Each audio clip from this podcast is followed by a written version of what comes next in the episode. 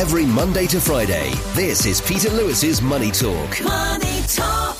Good morning, this is Peter Lewis welcoming you to Money Talk for Tuesday, April the 18th. This podcast is sponsored by Surfin Group, which is headquartered in Singapore and offers online financial services to 30 million customers across 10 countries. In today's business and finance headlines, China's central bank left its one year medium term lending facility operation unchanged at two and three quarter percent, the eighth month in a row for it to stand pat. It made a liquidity injection for the fifth month in a row. PBOC made a fund injection of about $20 billion in April, the smallest since November. Three big US financial groups, Charles Schwab, State Street, and M&T, suffered almost 60 billion US dollars in combined bank deposit outflows in the first quarter as customers continue to move their money in search of higher returns. Adding to the pressure on mid-sized lenders, Apple and Goldman Sachs on Monday announced the launch of a new savings account in the US that will pay a market-leading 4.15% a year. That's more than 10 times the national average rate. Companies have committed more than 200 billion US dollars to US manufacturing projects since Congress passed the Inflation Reduction Act and the Chips and Science Act last year. These laws provide sweeping subsidies to companies as the Biden administration seeks to break US dependence on Chinese supply chains. And Singapore's non oil domestic exports shrank 8.3% in March year on year, though the drop was smaller than the previous month and was less than forecast. On today's Money Talk, we're joined by Mark Michelson, Chairman of the Asia CEO Forum at IMA Asia, Sam Faveur, CEO at Mandarin Capital, and our US economics correspondent, writer and broadcaster, Barry Wood. Peter Lewis's Money Talk.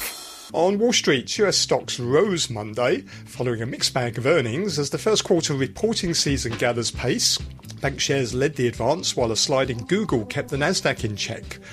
The S&P 500 rose 0.3% to finish at 4151.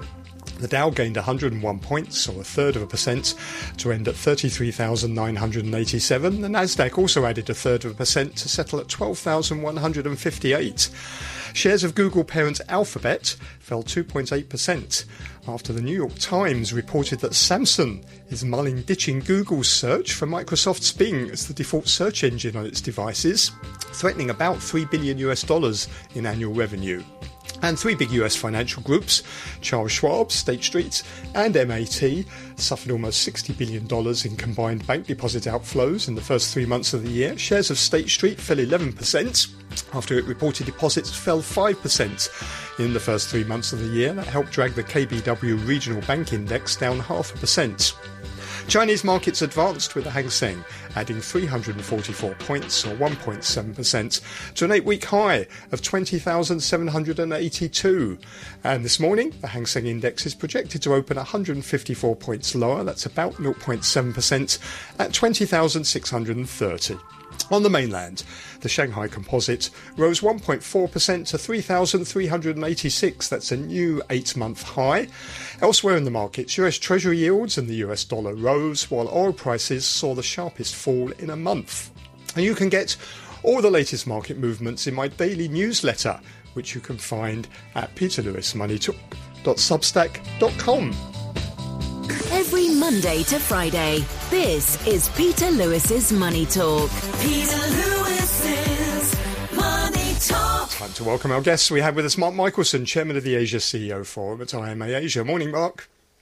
Uh, good morning, Peter. And also joining us, Sam Faveur, who is Chief Executive Officer at Mandarin Capital. Nice to see you again, Sam. Morning, Peter. And also with us in Washington, D.C., our regular Tuesday correspondent, our US economics correspondent, writer and broadcaster Barry Wood. Morning, Barry. Good morning, Peter. Let's start uh, with China. It's going to be an important day for economic data today. We've got first quarter GDP coming, industrial production, retail sales, fixed asset investments, all being released later this morning. China's central bank left its one year medium term lending facility operation unchanged at two and three quarter percent. Uh, yesterday.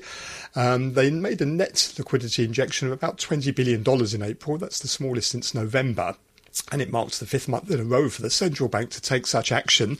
Um, Mark, perhaps you want to kick off. As mentioned, it is going to be a big day for Chinese economic data, but looking at what they did yesterday suggests that um, Beijing's not particularly worried about the recovery of the Chinese economy. No, no, and that's the message that they're they're sending. Uh, Barry was on RTHK yesterday talking about Yi Gang central bank governors' uh, various speeches in Washington, including to the uh, the IMF and World Bank meeting and to the uh, to the Peterson Institute and so on. And he he he seems to be pretty confident that there are worries, and of course laid out all those worries, but things seem to be in hand. And he said they're going to they have the twin pillars of pursuing price and financial stability, and he aims for a uh, inflation adjusted interest rate to average slightly below real economic growth over the next few years. Now, if he can achieve that, that would be that would be quite an achievement. But there is quiet confidence in China's mm. economy this year, maybe misplaced to some degree, including among many of our members of, of our forum group. Barry, what did you make then of, of, of Yi Gang's speech? He was he was pretty upbeat, wasn't he, about uh, the prospects for China? He thought. Uh, the woes of the property sector were under control. The financial sector was under control. You know, all the major drivers he, he seemed pretty positive about. Yes, I think that's true. And, you know, I don't want to be an apologist for the central bank chief, but uh, this is a very erudite, smooth operating person who seems terribly candid. And, uh, you know, I think that the property pro- problem that was so much in the news over the last 12 months, uh, he expresses no outward worry about that. He didn't suggest it was resolved, but it's certainly something that uh, he regards as under control. In terms of the internationalization of the renminbi, uh, he's relaxed about that. He said uh, people and government should be able to trade in whatever currency they wish. Uh, you know, he said some things that probably were eyebrow raisers, saying that uh, you know China doesn't uh, intervene in the markets to protect the the renminbi, but of course it does from time to time, but less so than it used to. But anyway, that was very impressive, and I think that uh, he sees China at five percent uh, economic growth or more.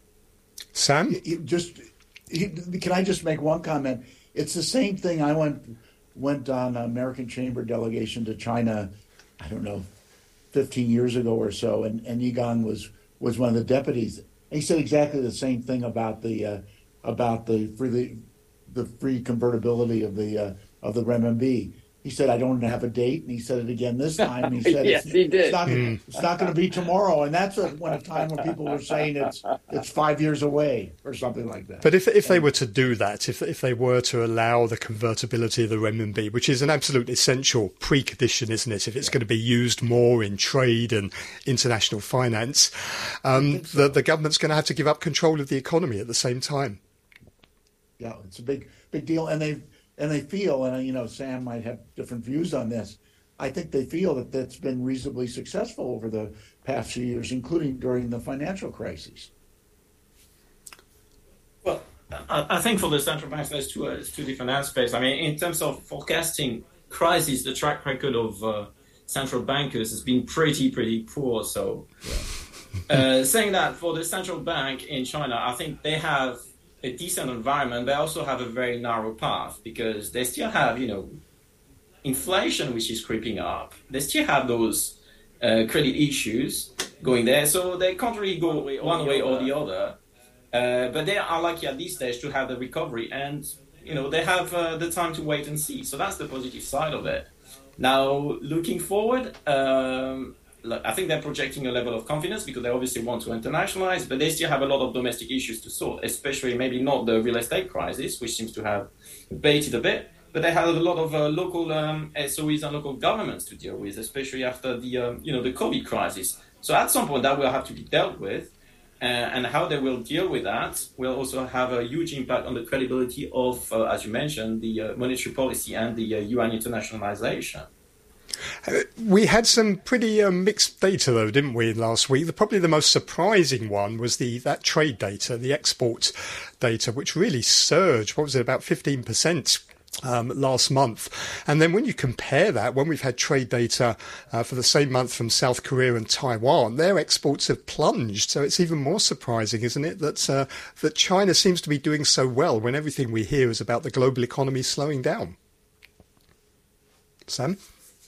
Well, there's been some reallocation of trades. I mean, there's been some compensation with other regions. I mean, obviously, the uh, China has been trying to rebalance its trade, not only with the the, the classic uh, partners, but also, you know, with the likes of Russia and uh, the Middle East. So we, st- I think we start seeing some of these effects. So there's cyclicality. So let's see how things goes up. But it has been uh, fairly resilient, to be fair. Mm. Barry, I wonder though how much of these exports that, um, that that China is doing, which seems to be going mainly to Asian countries, places like Singapore, Indonesia, Thailand, how much of that though is ultimately being re-exported uh, to the US? So it's really um, US exports, although they're being disguised a little bit through other countries. Well, that may be true. Look, I um, I think we've got a port problem in the West Coast. And uh, I don't think that there's anything that would suggest that um, there's a lessening of the United States' dependence on Chinese goods. So if they're coming in from third countries, so be it. The reality is that um, they, uh, the administration here and business to a lesser extent can look for lessening the dependence on China, but I don't see it really happening quickly and I don't really see it happening even slowly. And uh, that's interesting because we're hearing a lot. We heard it at the G7 foreign ministers meeting in Japan over the weekend. The main priority for the US and for the Biden administration seems to be to reduce um, its economic dependence on, on China. But then when you look at the trade data uh, between US and China, it's at a record high. So it doesn't seem to yes. be working, does it? Yes, you're exactly right, Peter. Look, this business about Apple and India is interesting. But when you look not very far down in any paragraph written about this, uh, the initial moves by Apple in India is to open stores. Mm-hmm. That's very different from an assembly plant. Now, I know they would like and plan to do assembly plants, but that takes longer. Mm. Mark, what, what, do you make of this this effort by the well, US well, to try and reduce well, dependency on China? Well, it's interesting. It was in they were in Karuizawa, which is one of my favorite places in the world. lovely, lovely resort uh, town in, in, in Japan. But you know, it's interesting that that Secretary Blinken was with the uh, was with the French foreign minister and with the German foreign minister, mm. as you say, trying to make this point, which is a little bit in contrast to Macron's visit to China and what he came back saying, and the Germans not so much what they said, but what they're actually doing in terms of of the relationship with China. As Barry said, the relationships are too close and they're too intertwined.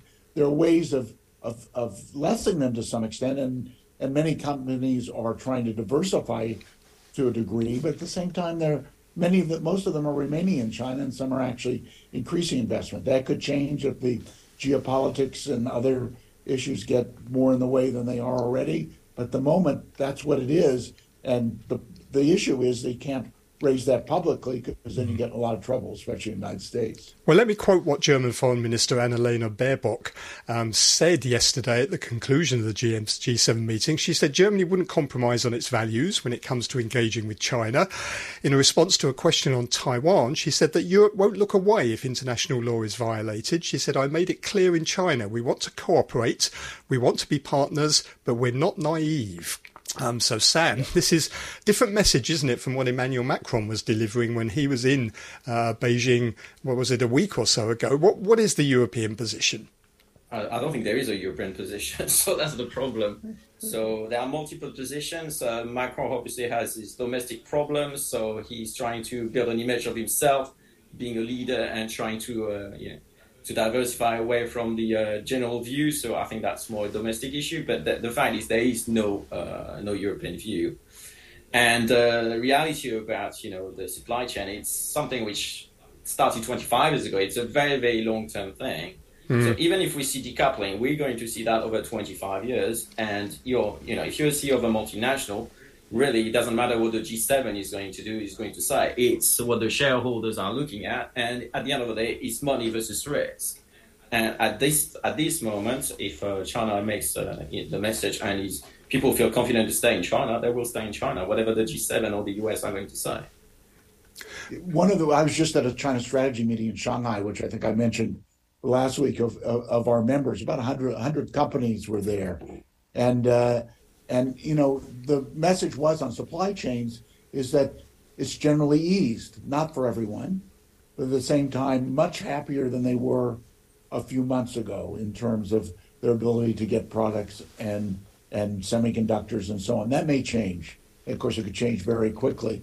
But at the same time, you know, it, again, the cautious optimism was there, but also looking around the corner and not so sure what's going to happen. And and the various other problems that we've been talking about that Sam's raised and Barry's raised or were at top of mind as well. Barry. Let me just add the, the, the trivial element of uh, Mr. Macron's visit. I was delighted to come across this video of how he was cheered on the streets of Guangzhou. I mean, people wanting to touch the French president. My goodness. Here you are in the greater Bay Area. I wouldn't have thought this would happen. But then he gets back to France and they're still in the streets. What a contrast. But but they were rather carefully selected participants, weren't they? They weren't just people who happened to have turned up off the street. I see.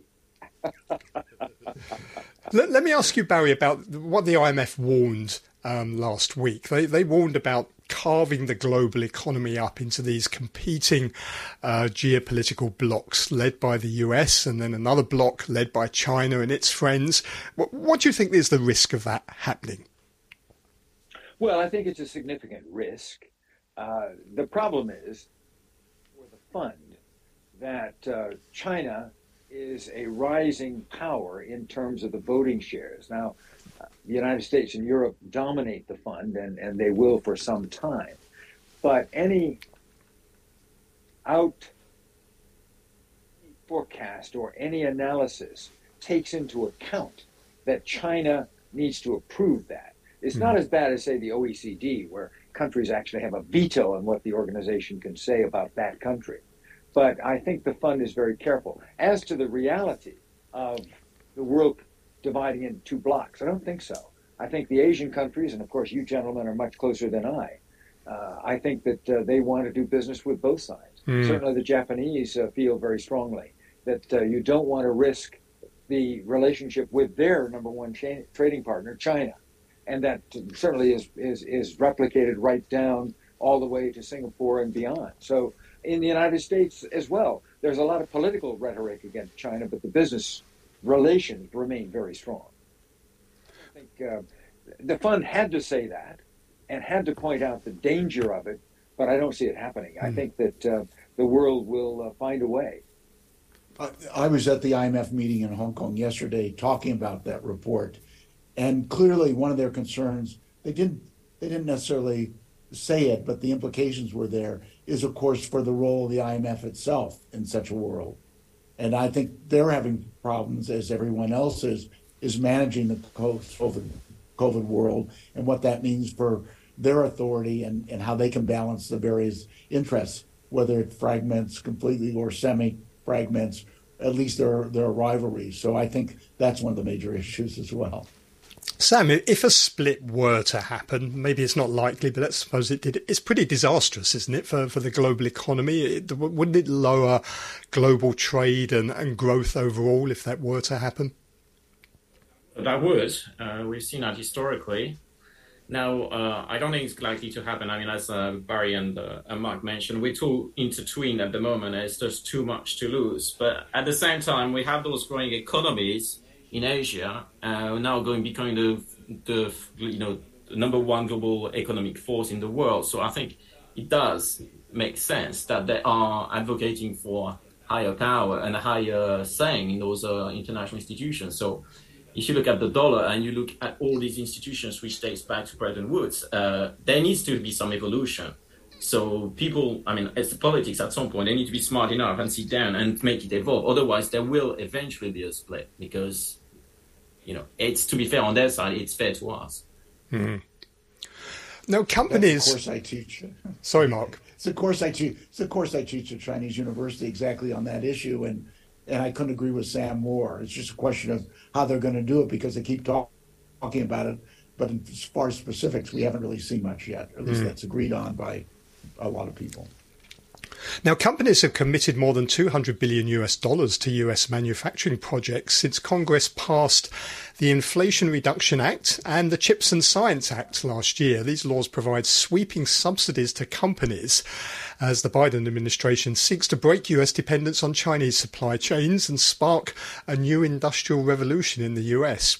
Barry, perhaps not all of our listeners are familiar with the Inflation Reduction Act, which, if I'm correct, has nothing to do with reducing inflation, and the Chips and Science Act. Maybe you could just explain a little bit about what these two acts are and what they're trying to do. Well, I would put it, uh, you're absolutely right about the, the name of that. It's the most atrocious name possible. And, uh, you know, it is, it is probably going to boost inflation, not reduce it. But it's industrial policy. That's what we're really talking about. Mm-hmm. We're talking about the United States uh, reverting to a kind of policy that wasn't completely discredited uh, 20, 30 years ago, but it was rejected by administrations, mostly Republicans in this country, uh, that uh, used government uh, priming of a pump to uh, get the private sector involved. Mm-hmm. I think you could make the case that in high tech, this is a very useful thing. But the Europeans identify what's happening in the States very clearly. They see it as saying, wow, you're excluding us and you're also excluding the Euro- the Asians, but you're doing it yourself. So this may violate World Trade Organization rules. Now, to answer your question, uh, one section of it is just the CHIPS Act, which at least uh, does address the semiconductors, and that's to throw a lot of government money, in fact, a huge, unprecedented amount of tens of billions of dollars to promote the construction of fabrication plants in new generation semiconductors. As to the broader uh, analysis of the, the, the, other act you mentioned, the IRA, the IRA, the Inflation Reduction Act, which is the industrial policy component or one component of the two, I think that it's just a real hodgepodge. It, it includes all kinds of social programs in that, but I'm not really going to be able to answer your question with precision, Peter, because I haven't looked at it in a few weeks. But it throws a lot of money to, to start things up. It primes the pump in lots of different sectors. And it seems to be working in some ways because, as I mentioned earlier, a lot of companies are grabbing these subsidies. I suppose that's what they have to do, don't they? If, if, they if they're on offer, they've got to take them. Step forward at once, but you've got a you've got a long you've got all kinds of regulations and uh, all kinds of restrictions that have to be met before they can really get a hold of the money. Mm. So yes, it may seem to be working, but I would say it's very early innings. Mark, is this just another form of protectionism? In a, in a way, in a way, because the U.S. is finding a trying to find a way to com- compete going forward because they they see China and, and actually even the EU and others as, as being much more formidable competitors than maybe they, they thought they were a few years ago. But industrial policy as you as you know, as Barry knows, has not been particularly successful in the U.S. in previous years. Not only they stayed away from it, when they tried a government getting involved in the in the economy, like Hong Kong government, as a matter of fact, uh, has has had a very mixed picture. But at the same time, it is it is definitely America First policy. Mm-hmm. Biden he doesn't call it that that often, but that's what what the Trump administration said. But he, it's certainly what it is. And so what's happening, as you pointed out, is several companies, international companies, are investing more in the U.S. to try to take advantage of some of these as well. Well which is said, Mark. I, I, think you've got it right. And the answer to Peter's question is yes, it's protection. It's not not overtly so, not not yeah. way over the line, but it is protection. Sam, what, what do you make of this? Now. Because if, um, you know, if America has been a big critic, uh, made big criticisms of China for its sort of industrial policies, the way it supports um, state-owned enterprises and so on, but isn't it just doing the same thing itself here? They are doing the same, and also it's not going to solve the issue because if you look at uh, what uh, advantage people are looking at China is the whole integration of the supply chain. I mean, it's you have from rare earth processing. And if you're trying to do anything in China, you cross the border and within 20 miles you can manufacture virtually everything. So they have the whole from the whole actual from the very bottom to the top uh, mm. processing, which you don't have in the US. This is purely targeted. uh, on semiconductors, which is strategic, but that's not going to replace the dependence. So I think it's this protectionism is going to be completely inefficient. And, uh, you know, it's also very easy to blame China. But when you have, as I said, like a rare earth processing plant, which is extremely polluting, at the end of the day, none of these uh, developed countries wants to have it on their on their ground. So, but it is core to the uh, to the world economy. So, at the end of the day, you have to make a choice. And at this stage, they're just blaming, but they're not ready to take on their responsibilities if they really want to decouple. So, it is bound to fail. It reinforces what Sam says. Our, our forum members keep talking about the ecosystem, and that can be defined in a lot of different ways. But how the China system is, you know, works. It's not perfect. There are flaws in it, but compared to other places in Asia and maybe other places in the world as well, and and it's not easily easily replaced or replicated. The, the, what about the US, uh, Barry, on on the green uh, sort of sector. This is one of the sectors, isn't it, that the Biden administration has prioritized. It wants more investment in, and it's trying to encourage uh, companies to, to, to invest there. That's where some of these subsidies are going, presumably from the yes, from the various absolutely, acts. Peter. This is why the, the Democratic sponsored IRA, which has far more money than the CHIPS Act, that is the one that uh, many people in the environmental community hailed it but that's because it was done with stealth. No one knew what was in it. No one knew what these massive numbers really meant, but it does address the greenhouse issues that are at the forefront. So uh, let's see how that turns out. Well, in, the few minutes that we've got left, let, let me return to China because we have got that economic data coming out in about uh, two hours' time. Um, let, let, me ask you all a question. How much is China, in effect, staying afloat and supporting its economy by just flooding its markets uh, with, with cash?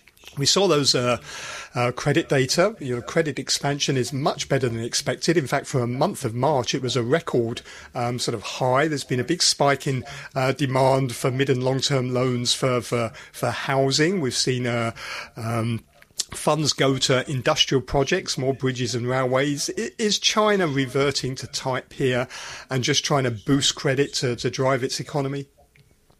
I think. Well, yeah, they still they still have been using the same the same old trades, which is infrastructure. But at the same time, they have the what is really going to be the key driver for the Chinese economy to have this uh, domestic consumption continue to bounce back to pro-COVID. So I think it's not necessarily the government pushing, but you also have demand driving those numbers. So that's really what is going to be important to see in the medium term that continues to go up. So I don't think it's purely policy induced. I think we are seeing some domestic rebound. So let's see what the numbers come up with. Mm. Mark, what do you think? Yeah, I'm really looking for, for, for the same reasons. I'm looking forward to these numbers. They're not going to be decisive, of course, but at least they'll give an indication of of the direction the economy is growing. Because again, we've we've got mixed signals. Uh, you know, the maybe you saw it. The Economist now has a new term, and they call it the Mona Lisa post-pandemic economy. Each time you look, it looks like something different. That's very good. I, I, I, think that you know that that could apply to China and, much of the uh, much of the rest of the issues that we're looking at right now. But I'm I'm I think we're going to see some some movement, especially on the domestic side, which is very which is key for China moving forward both the government says so, and I think that's true from a from an overall economic standpoint. But Barry, I'm wondering how much the US and China can be following totally different um, sort of monetary policies and, and, policies on sort of credit growth, where you've got the US tightening, you've got them sort of reducing support for the economy, raising interest rates. You've got China doing the complete opposites. They're they're lowering the cost of funds. They're they're flooding uh, the markets. You've got companies borrowing new money to go and refinance um, existing debt. Um, in a more globalized economy that we have now, can this continue? Well, I think your characterization is correct and I don't know how long that can go on. Look, the political factor is critical, and uh, I was reading somewhere that uh, the Chinese government is reluctant to have Mr. Blinken, the Secretary of State, come to China if they're going if the Americans disclose more about what was in that balloon, and uh, so we'll see how that plays out. And now you've got the the day's news here in Washington is that there's been some Chinese uh, arrests in New York City about policing. So, you know, the political factors are dominant and the signs are not good. Mm. Do you think, um, Sam, China can uh, go back to the days where it really pulled the global economy forward? I mean, we saw that after the global financial crisis. Can it do the same again? I think they're in a good position at the moment to be the main driver, and uh, they can still work, as you said, the decoupling of monetary policy. First of all, because they control the yuan, so it's a lot easier for them to uh, control the overall monetary policy. So I think at this stage they probably have a lot of uh, more leverage to play around because they have been benign inflation. Uh, as we mentioned earlier, the credit uh, issues are for the time being under control, so they can really be the leading driving uh, force for growth, at least regionally for the time being. What do you think, Mark? Yeah, I think they're the main game in town, as they say at this point. Mainly in comparison to to the U.S. and, and part of Europe, at least at least for this year. So I, I agree with Sam, and I I hope it hope it hope it happens because we need yeah. a little we need a little boost. Yeah, I think that's exactly it, and it's going to be the headline that says China is back, and that will be with us, I think, for several more months. Mm-hmm.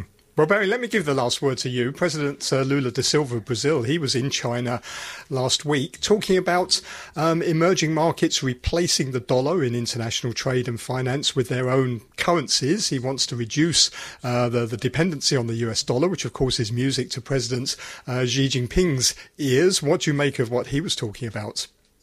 Well, I think Mr. Lula, who uh, is on the left, as some listeners would be aware, and he's come back for a second time in Brazil. Brazil's had a terrible time in the last 10 years trying to make its economy grow faster. Uh, I was at the first BRICS meeting, that, that's Brazil, Russia, India, China, South Africa, in Durban in 2013. The organization has uh, faded in its importance, and I think Mr. Lula wants to bring it back. And it's a cheap shot for anyone in the world to say, you know, let's go after the dollar we don't like the dollar and the Yanks to be dominant. It's not going to happen, not with the BRICS. But mm. of course, what sanctions have done against Russia is force Russia and China closer together, and they're settling their accounts in renminbi. Mm, I mean, well, I'm wondering what uh, the Biden administration makes of it because um, Brazil's traditionally a, a, U.S. ally, isn't it? But here he is, you know, in a, in, in a competitor in a competitor country, basically calling for the, the replacement of the, the U.S. national currency. Well, I, I think uh, probably the Biden administration, the cooler heads, will regard what Mr. Lula said in China in the same way they regard what Mr. Macron said in China. you can say all that you want, but it's not going to change very much. And I don't think the friendship of both those countries to the U.S. is going to change. Okay, well, I agree. Thank you all very much. Great to hear your thoughts this morning. You heard Barry Wood, our US economics correspondent. He's over in Washington, D.C. Sam Faveur, who's Chief Executive Officer at Mandarin Capital, and Mark Michelson, who is Chairman of the Asia CEO Forum at IMA Asia. Thank you for listening this morning. If you have any comments on the show or questions for our guests, then please email me. My email address is peterlewismoneytalk.substack.com. On tomorrow's programme, I'll be joined by personal wealth advisor Enzio von Pfeil and Hong Kong based macro strategist Patrick Bennett. And with a view from Japan is Nick Smith, Japan strategist at CLSA. See you tomorrow. Money Talk